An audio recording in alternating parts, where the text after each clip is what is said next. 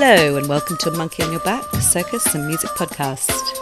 I am your host, Miss Radida, and you are listening to episode 12. In this episode, I present to you part two of my recent interview with Bristol based multidisciplinarian Chez Dunford. She's a theatre maker, clown, musician, performance artist, acrobat, and aerialist. If you haven't already, I do suggest going back to episode 11 and listening to the first half of the interview. Chez is part of a clowning and improvisation group led by clownotherapy teacher and director Holly Stoppit, called Beyond the Ridiculous, who have a new show online this week that airs live at 8 pm Saturday, 10th of October. You can purchase a ticket at thewardrobetheatre.com. There is a sliding scale on ticket prices, so if you are struggling for money, please do get in touch with them directly, and I believe they will help you out. On the other hand, if you can support them, please get along, buy a ticket, and keep supporting live shows, as now, more than ever, the arts needs your support if we have any hopes of coming out of this shitstorm alive. Perhaps now's a good time to give you a language warning. Sorry about that, it just slipped out. I don't actually think there is any more swearing in this podcast, so if you survived that little slip up, you're probably okay from here on in.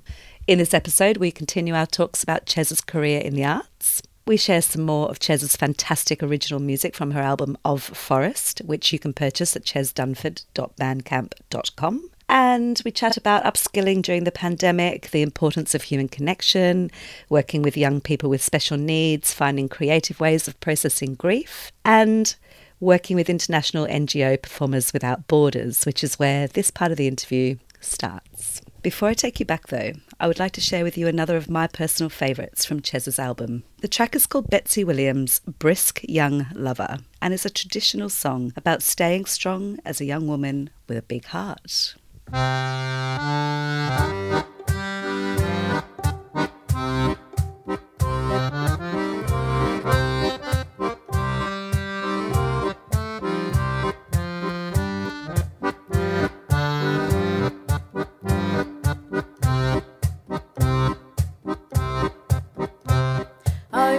Betsy Williams is my name. Oh, I brought myself unto grief and shame by loving a young man who never loved me. It's sorrow now that I plainly see.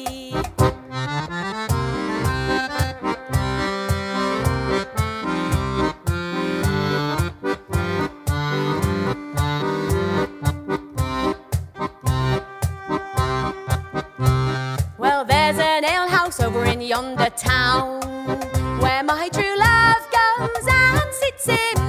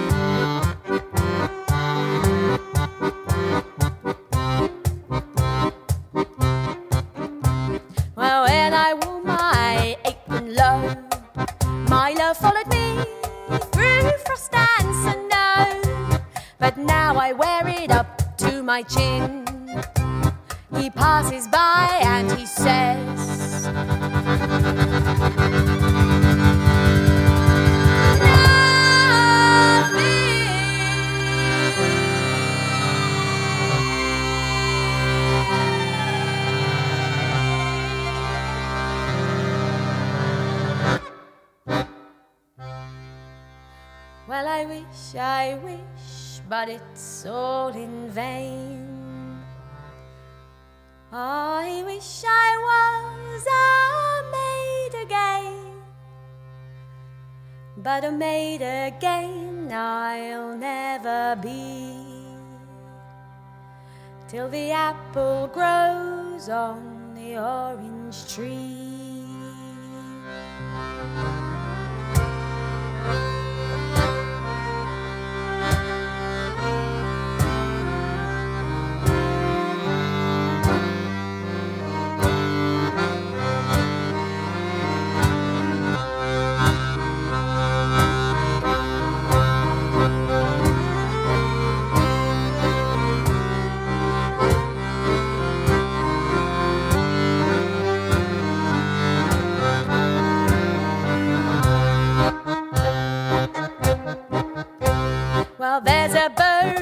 Yonder tree.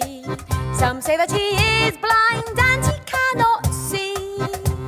I wish he had have been so by me when first I kept my love's company.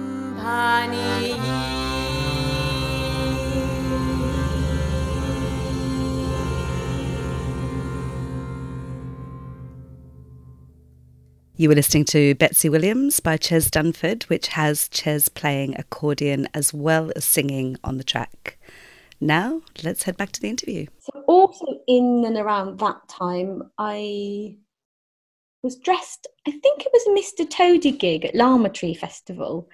And I was driving the Toady Toad Hall car and I saw this lovely circus scene of um, like people spinning plates and juggling and stilt walking and smiling and hula hooping. I thought, oh, that looks nice. And I had heard this lady call out, come back and talk to us later. And I thought, yeah, I'll go back and talk to them later.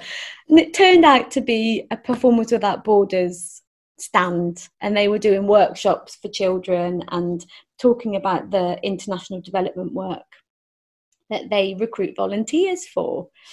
So that was the first time I heard about Performers Without Borders. And in the past six years, I've done, let me count, like nine tours. Nine tours with Performers Without Borders. Yeah. Do you want to tell us a little bit about what Performers Without Borders is and then tell us a bit about the nine places that you've been to do tours for them? So, Performers Without Borders is a social circus charity. And the idea is we take performance and use circus and performance skills as a tool for community development. So, working with um, vulnerable and disadvantaged young people around the globe. I did my first tour in India. How long did that go for? That was a six month tour. Wow.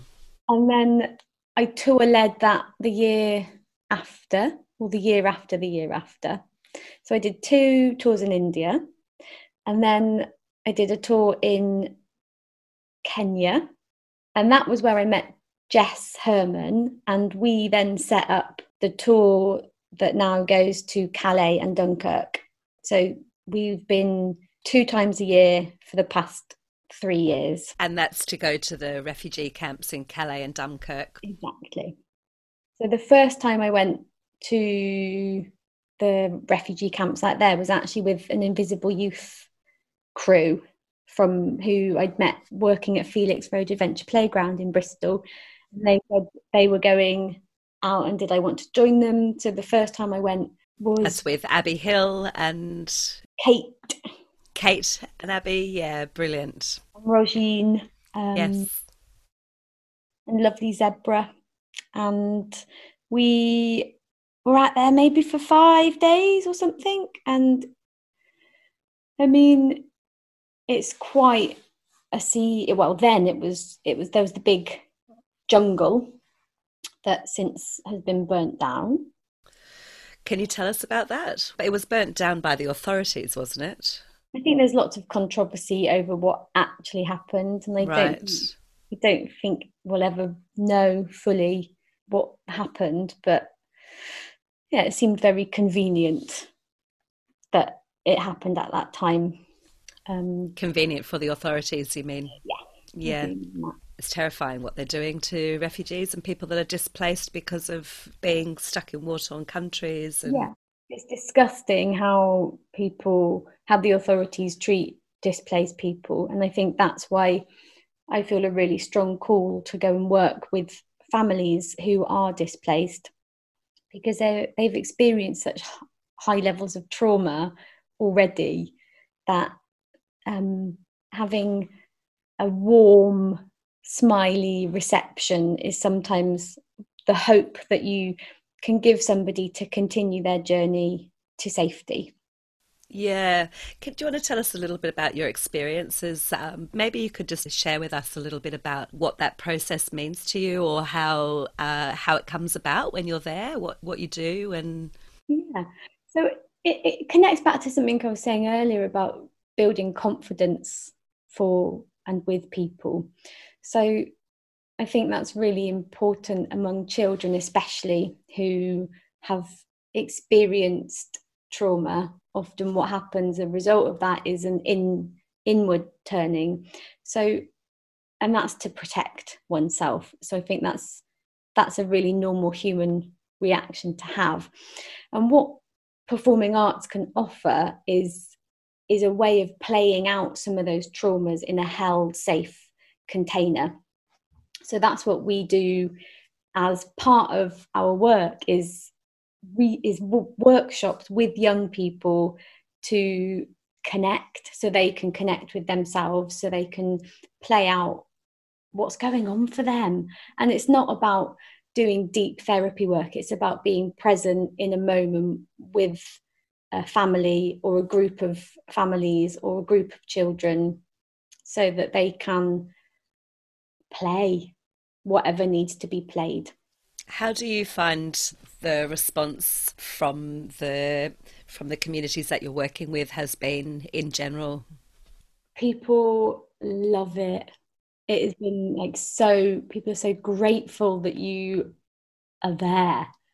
Um, I think particularly in well, everywhere. We've had some incredible warm welcomes and you know, it's what what relentlessly surprises me is it's those who have the least they're the most generous.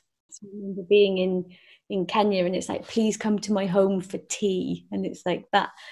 People just want to say thank you for entertaining their children and teaching them how to do a handstand or sing a song or do a diablo trick. So there's that that side of it but also in the camps in Calais, I think people that are trapped, not trapped. Um, people's freedom of movement is really limited. So to have people arrive and offer you interaction, it's about having something in a day that's different to it just becoming a mundane same same every day. Um, yes. So it's about bringing a little bit of gentle joy um, and meeting people where they are. So it's not about, oh, we're going to bring a big circus and just plop that in the middle of this place, whether you like it or not. It's like we work with partner organizations who know the communities of people. So it's really about seeing where people are at and then we respond with an appropriate level of what people need, whether it's they might want a big fire show with live music. That might be perfect.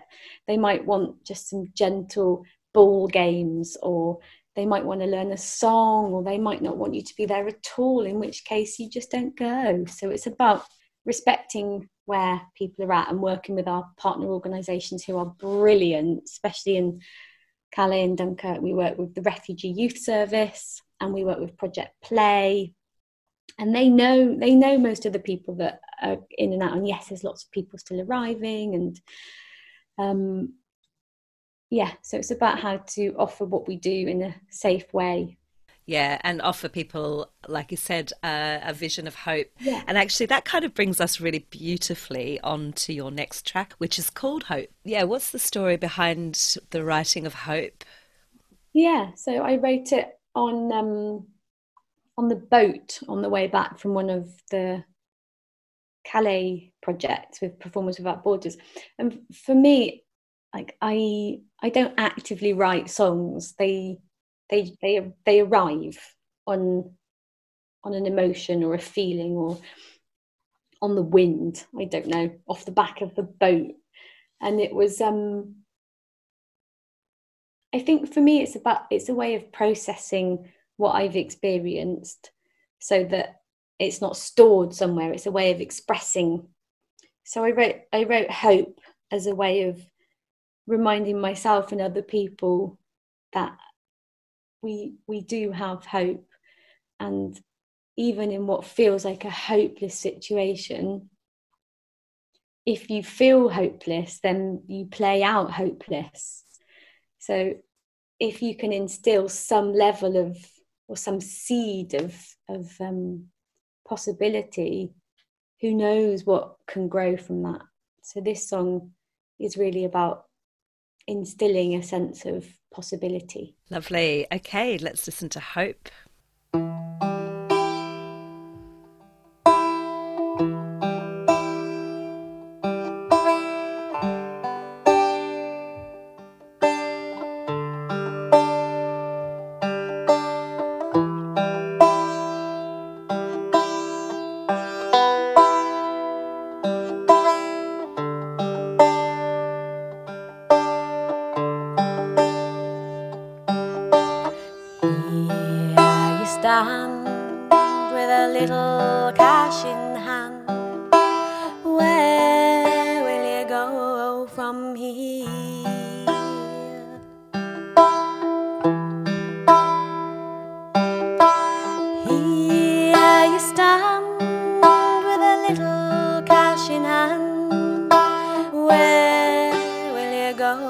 from here.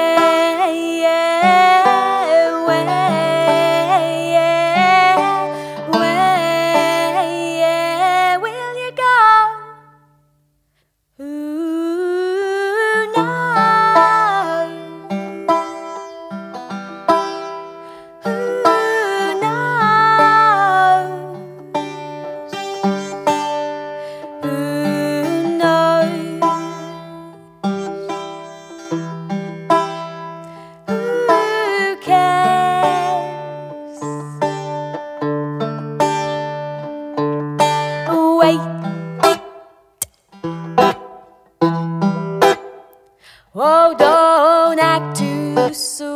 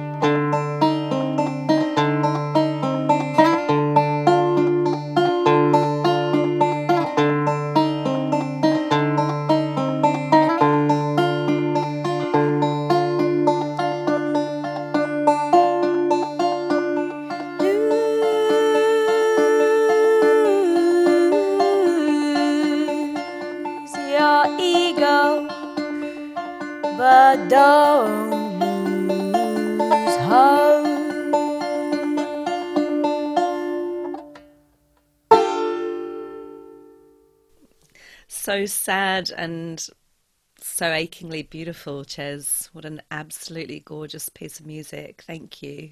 Thank you. I suppose it's it feels reminiscent of or relevant to where we're all at now with like what where will we go? And I suppose we've never known what's going to happen next, but we've all had this belief that at least there's some sense of what might happen, but it really feels like anything could happen. And I think it's about how how can we be on the side of the scale of um, wow, the possibilities of what might happen, rather than I'm overwhelmed, I can't do anything. And I think I play between those both of those sides. Of course, I think that's human, but I wonder how to keep encouraged and encouraging that we of course we can get through this. We we've done harder and worse things before and yeah, it's like it's a new game that we're playing. Yeah, that's a really positive way to look at how to negotiate the things because obviously we're all tend to be supporting a lot of friends that are going through ups and downs and highs and lows. And then and like you said there are those moments where it just feels too hard and uh, you don't know what to do. And then another friend or colleagues will come and bring you back up again. And then you're able to give that energy back because being artists we're particularly vulnerable at the moment within the framework of what's happening.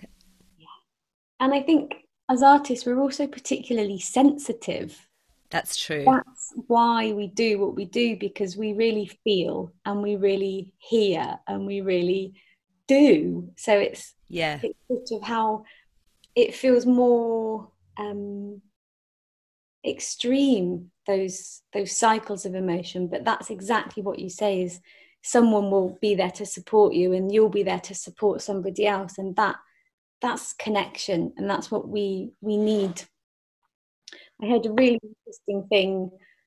Um, i did a trauma first aid course as during lockdown lockdown which was really fascinating going into like the science of what happens chemically when when we're in trauma. And they were saying that what what we need is social contact and the language that's being used around social distancing is really misleading because we need perhaps a level of physical distancing but we need we need social contact.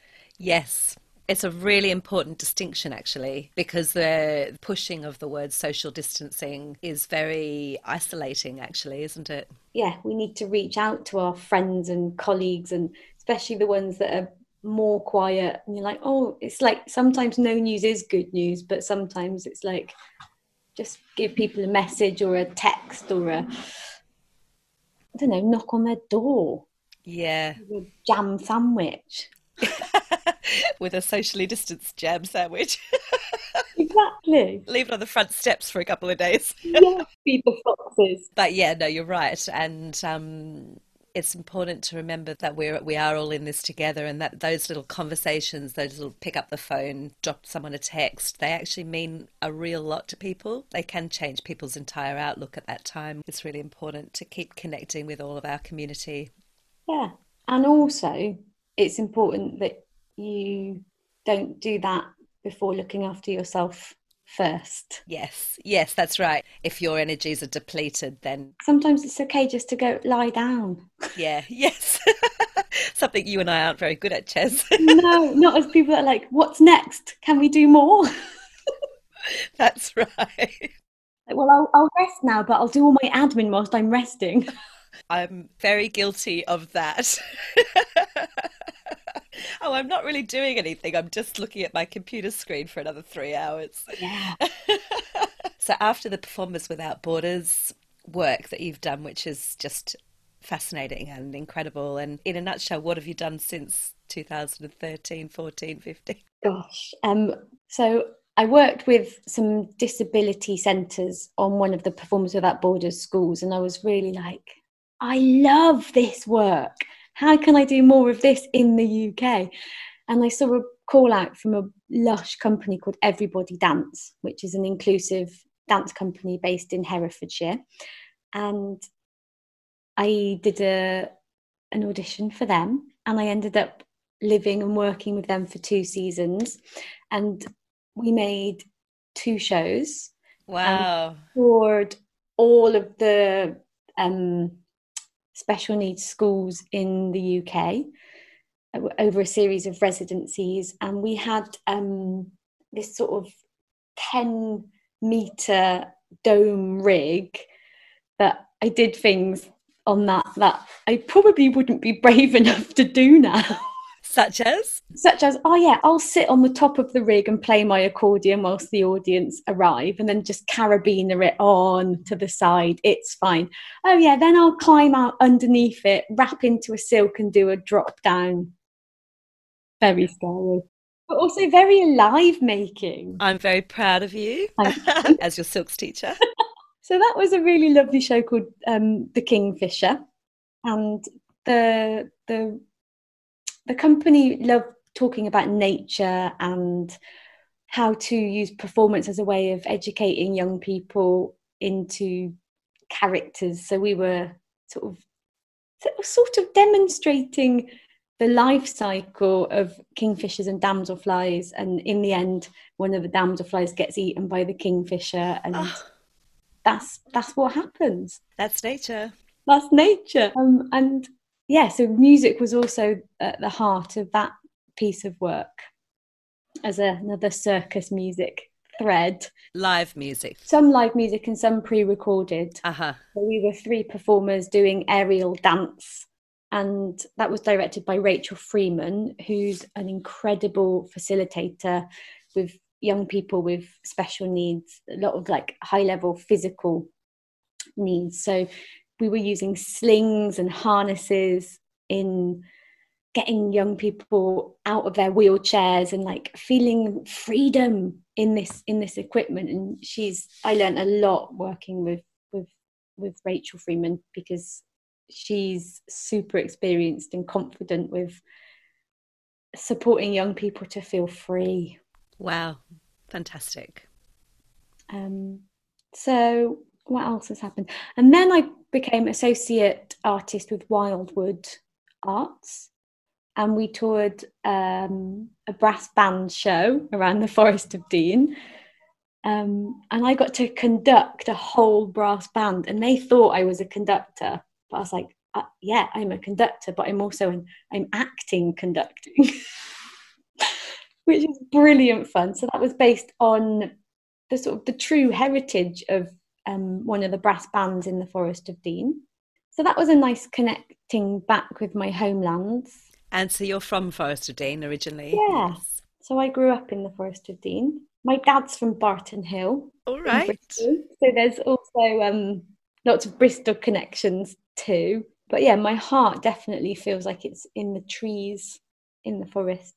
So then I've carried on working with Wildwood and we created a project that's I've been lead artist on called Grief Notes.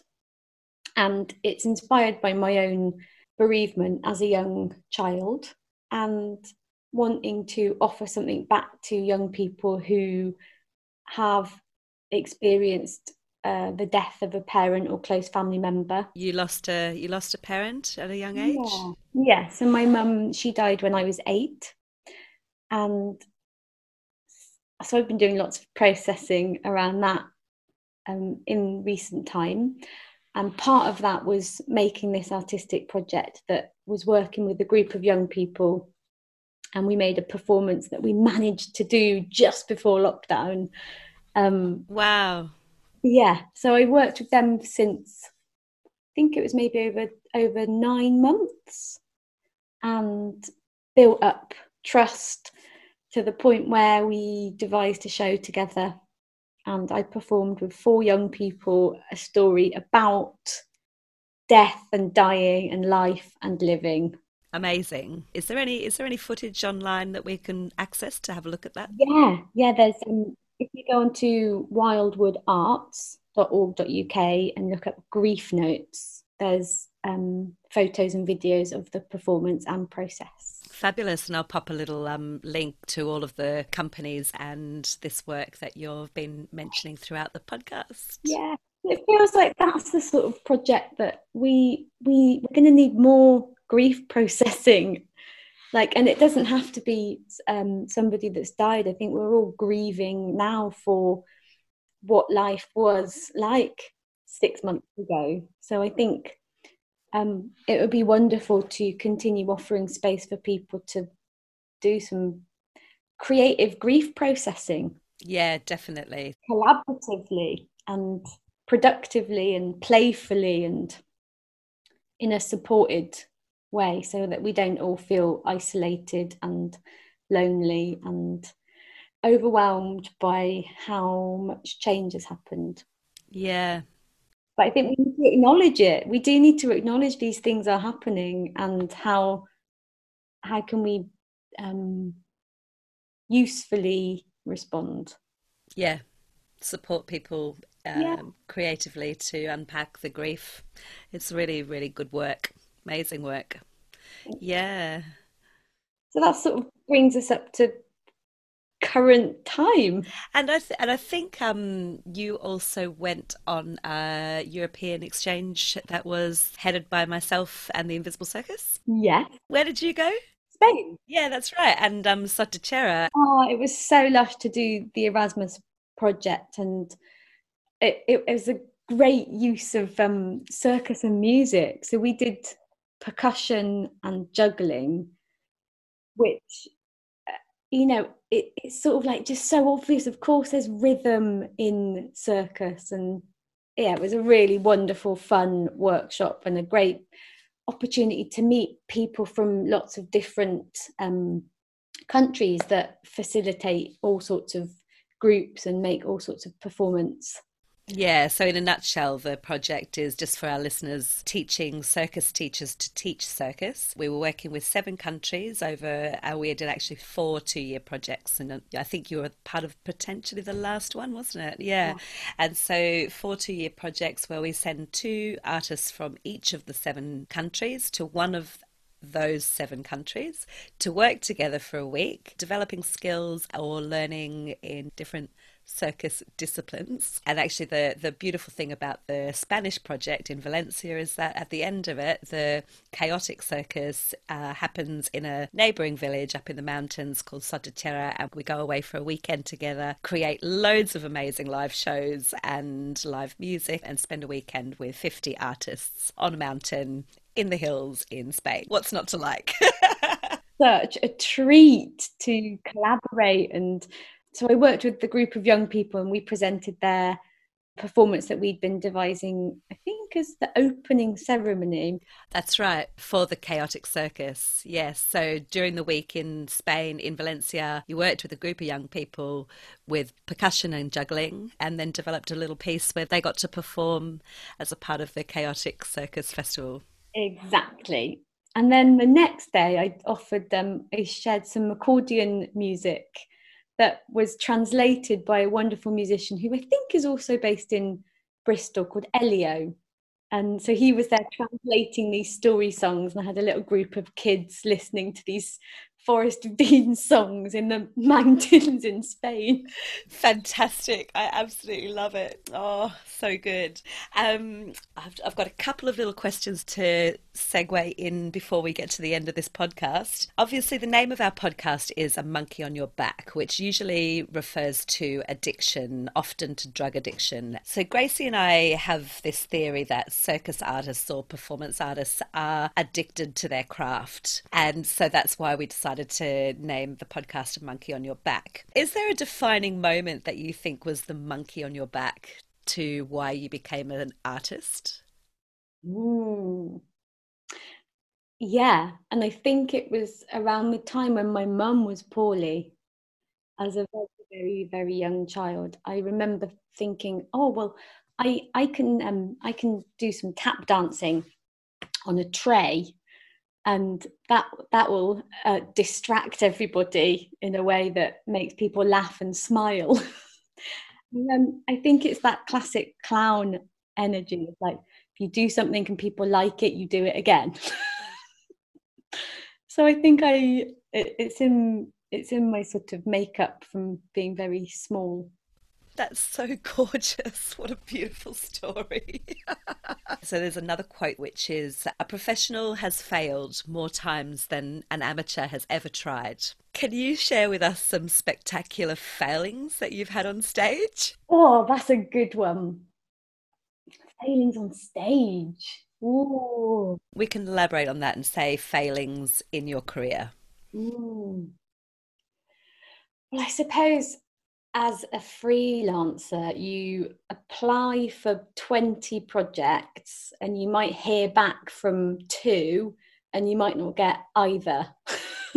so I think there's something about resilience that is really crucial in um, managing rejection, I suppose. That's what it is. So I think the, for me, failing is where learning happens. And those difficult conversations that you have you happen to have casually in the toilet in the middle of rehearsals where you're like oh god maybe i am awful to work with and instead of it being like i'll never do this again it's like well how what how can i learn from this um so yeah that's happened with with companies where i've not enjoyed working with them or they've not enjoyed working with me. And i suppose the the failing is that you learn how to communicate more efficiently or more effectively when you work with them again. And that's part of a process of learning how your colleagues communicate and how you communicate. Mm-hmm. Yeah and have you ever had a moment on stage that has just absolutely bottomed out oh yeah probably they've all sort of merged into one yeah, I often have um when I'm stressed about something, I often have total blanks. But I don't I I'm cool with that because I'll just make something up. But it's when you're doing something that's a scripted piece that then you throw somebody else off their lines and if they're not as happy with improvising when you get off stage you sort of have a little tug on your arm you're like what what was that sure that happened. it's hard when it affects another artist. Yeah. And also you don't want to put people in the shit. You want to like be supportive, but if you're having a blank moment, but often like if they're people that you have worked with a lot, they see that in your eyes and they'll feed you a line or so often it's when I'm working with scripted and text work that's when I have a failing because my brain doesn't um remember lines in like a particular order. I think that's why I love doing improvisation because you can play out those moments and it's part of it. Yeah, it's interesting how different people are drawn to those different mediums, isn't it? Because for me, I tend to prefer working with very scripted and rehearsed pieces of work. I haven't spent a whole lot of my career developing improvisational skills, although I have done some work. Probably should do more, really. get better at it. Doing it now. yeah, you're yeah. right. It's different. Um, it's different forms of working, and I think there's there's forms that we we naturally sit in and that feel really sort of um, comfortable. Comfortable, and I think it's really good to challenge the aspects that you're less comfortable in because absolutely. that's where you'll have more failings and that's where you'll have more learnings. Definitely. Very important to actually be able to be comfortable with failings on stage and things like that. You know when something goes wrong in live performance you have to think quickly and it's really really fantastic to have all those tools in your box that's why i love doing clown and fool is like that's a gift when there's a failing it's a total gift yeah we're like, great, it's something live and it's real and I can play with it. yes, absolutely. And we've got one more track to play of the list of music that you've developed for your album of Forest. So this is a track called Oak and Silver. And for me it's a it's a call to action and it's a call to um, recognizing that we're part of a big picture and we do matter and we are significant and we do need to look after each other and we do need to look after the land. And it's pretty simple. So yeah it's sort of a call to action. Brilliant. Here's oak and silver by Chez. The oak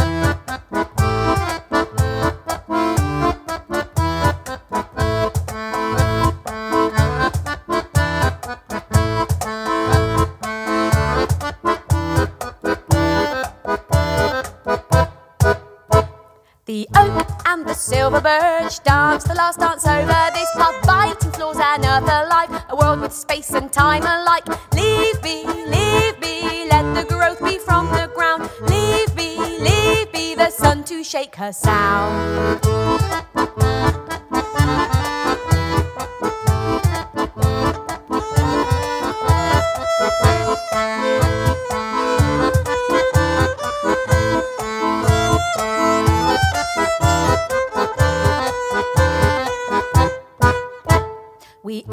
Masters of this land to care and look and love. For breath is tree, surrender your knees to ground to way up above. And sing me, sing me the sound of the wind in the trees. Sing me, sing me in harmony. We must believe.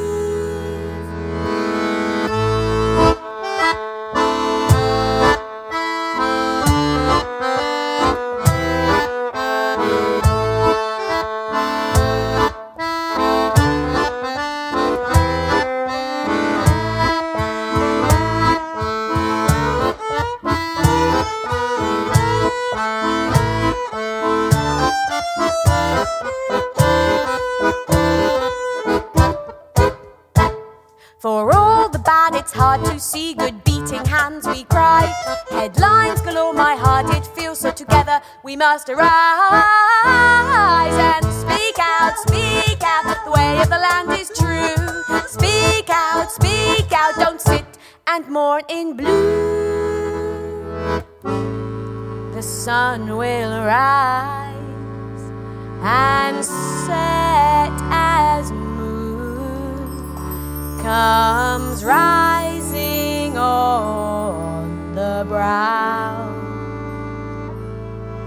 The hope in the darkness, there's a light in doubt.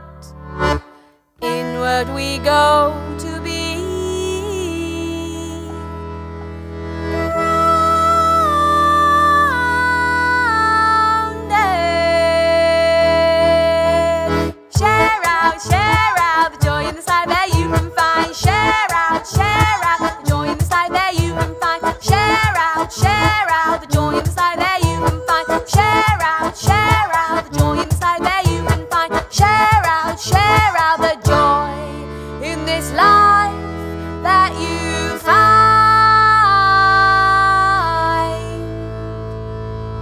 gotta find your own little bit of joy and find your own sweet way of spreading it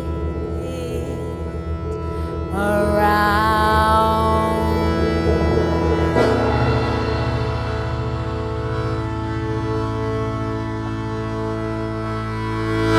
That's an excellent way to end the podcast, I think. On a nice, happy call to arms. Good tune. Nice work. Thank you, Chez. And you should all come to the Beyond the Ridiculous show on the 10th. How do we access that? Yeah, so go to um, www.thewardrobe.com. Wardrobetheatre.com.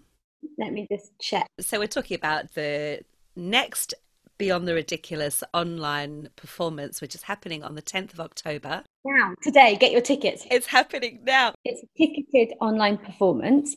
You can get your ticket from thewardrobetheatre.com. Um, and it's a show called The New Normal. And um, you can get your tickets through their website. Then you can be sent a Zoom link on the day of the performance. Great. And so the show is happening on the 10th of October at what time? Eight o'clock in the evening, and we're doing a sliding scale of ticket prices from five to ten pounds. No one will be turned away. So, yeah, get in touch if that's a barrier. Get in touch. Please support live art that's happening at the moment, um, whether it's online streams or not, because artists at this time are really struggling to make the money to support themselves and not getting a particularly good run from the government at the moment. So please, please, please do get along. It's really beneficial, useful. Have a laugh, see some live improvisation. I'll, always feels a bit weird to call it live when it's online, but it's it is Yeah. live. It is happening. Live online improvisation. Yeah, in real time. It will be happening on your screen in real time and you get to share a good laugh and support some artists who are doing some really, really valuable work here in Bristol. Sometimes it's um sometimes it's not funny as well. So it's um you might also share laughter, but also you might share some tears. There you go. So it could be a nice mixed bag. Get along beyond the ridiculous wardrobetheatre.com to get your tickets and the show is on the 10th of October at 8 p.m. UK time. Chez, thank you so much for your time. It's been an absolute pleasure to catch up with you. Haven't seen you very much in the last little while, but um, yeah, it's really, really nice to touch base and thank you once again so much for your time. I look Thank forward to the time I can actually get together with you and give you a real hug. Thank you to you, Rada. Thank you to all the listeners and power to Monkey on your back. Yay! Lots of love, Chez. Bye, love. Over and out. So, as it turns out, today is the 10th of October. So, yes, indeed, Beyond the Ridiculous's online live stream of their show, The New Normal, is tonight at 8 pm UK time. There is still a bit of time to get your tickets at thewardrobetheatre.com. It will be streamed live across the globe, of course, so wherever you are in the world, so long as you can tune in at 8 pm tonight, UK time, you can watch the show too. Please do show your support for artists and buy tickets to shows, or music, or visual art, or whatever it is you can do to help keep the arts alive in these times. It is pretty tough out there right now. A little reminder also that Circus Montini are up on the Downs in Bristol with an extended season, now on until the 18th of October 2020. Get your tickets and treat yourself to one of the few live shows that are currently still available right now. This podcast is also an independent arts project, a collaboration between myself, Miss Radida, and the amazing Gracie B. If you would like to support us, please head over to ko-fi.com slash monkeybusiness, that is coffee.com slash monkeybusiness, and buy us a coffee or two. We're raising funds to continue improving our podcasting so we can continue to bring you more fascinating stories from the arts world. You can also support us by liking our Facebook page and following us on Instagram at A Monkey on Your Back. Also, please give us a rating on Facebook and a review on Apple Podcasts or wherever you get your podcasts. This will only take you a minute, but it is of huge benefit to us that helps to get our stories out to a wider audience. And of course, tell all your friends and give us a little shout out on your own socials. Thank you so much for listening. I'm Miss Radida. You've been listening to episode 12 of A Monkey on Your Back, Circus and Music podcast. Go forth, make art, support artists, and may all your days be circus days. Bye for now.